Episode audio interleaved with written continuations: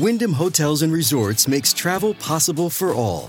Whether it's the long haulers looking for a great cup of coffee, a roomier rest for the on a whim road trippers, or a place to make summer memories with the whole family. No matter who you are, where you're going, or why, with 24 trusted brands to choose from like La Quinta, Days Inn, and Super 8, your Wyndham is waiting. Get the lowest price at wyndhamhotels.com. Restrictions apply. Visit website for more details. Welcome back, my gardening friends, to another Focal Point Friday episode. These quickie episodes are either an important highlight from a previous episode or a quick focus on a current event in the food and agricultural world that I think that we should be talking about. Think of these episodes as a way to tickle your brain with one or two ideas to ponder while you're planning or planting or digging in the garden this weekend. Without further ado, let's get down and dirty. Enjoy! Let's dispel the myth that you need specific grow lights for starting your seeds indoors. You do not. Talking about annual plants that will only be growing indoors for a matter of weeks, so they'll do perfectly fine under regular old fluorescent shop lights. Now, if you're an indoor gardener, then you absolutely do want to invest in some lights that have a broader spectrum than regular shop lights. Extended periods of growth and plants that spend their entire life indoors, or if you're growing tropicals inside, those will all benefit from a true grow light. Otherwise, it's absolutely not necessary. What is necessary, though, is paying attention to how close those lights are to your seedlings as they sprout and begin to grow.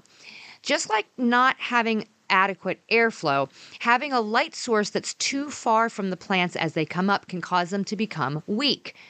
They'll stretch themselves toward the light, whether that's to one side or straight above. We use the term leggy to describe plants that are reaching toward their light source, causing the stem of the plant to become long and thin. This isn't a problem when the plant is small, but as it gets bigger and those leaves at the top get larger, the long, thin stem isn't strong enough to hold the weight and they'll fall over. Slow, steady growth is what we're going for to keep the stem stocky and strong. So lower your lights down as close as you can above the plants when they sprout.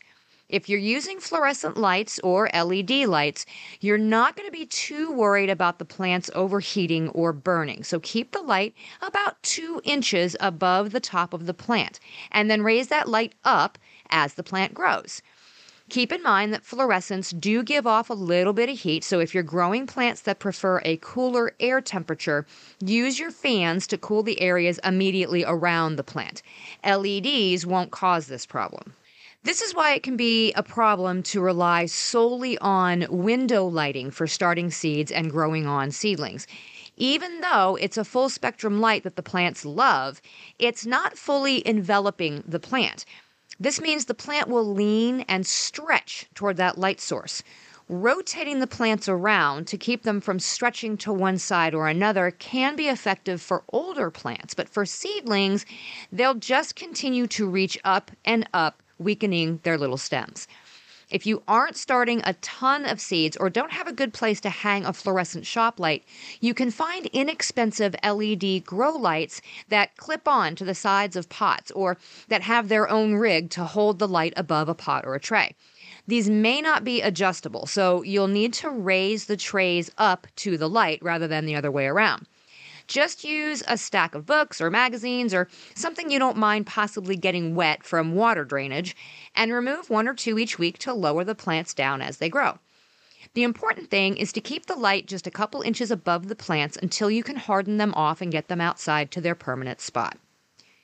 Yes, there are a lot of little details that go into starting your seeds indoors. It's not complicated per se, but there are plenty of things that can go wrong along the way paying attention to the seeds planting instructions, soil temperature, air temperature, airflow, and your lighting situation will go a long way toward getting your seedlings off to the best start. Thanks for joining me on this Focal Point Friday. I'll be back again on Tuesday for another regular episode of the Just Grow Something podcast. So until next time, my gardening friends, keep on cultivating that dream garden, and we'll talk again soon.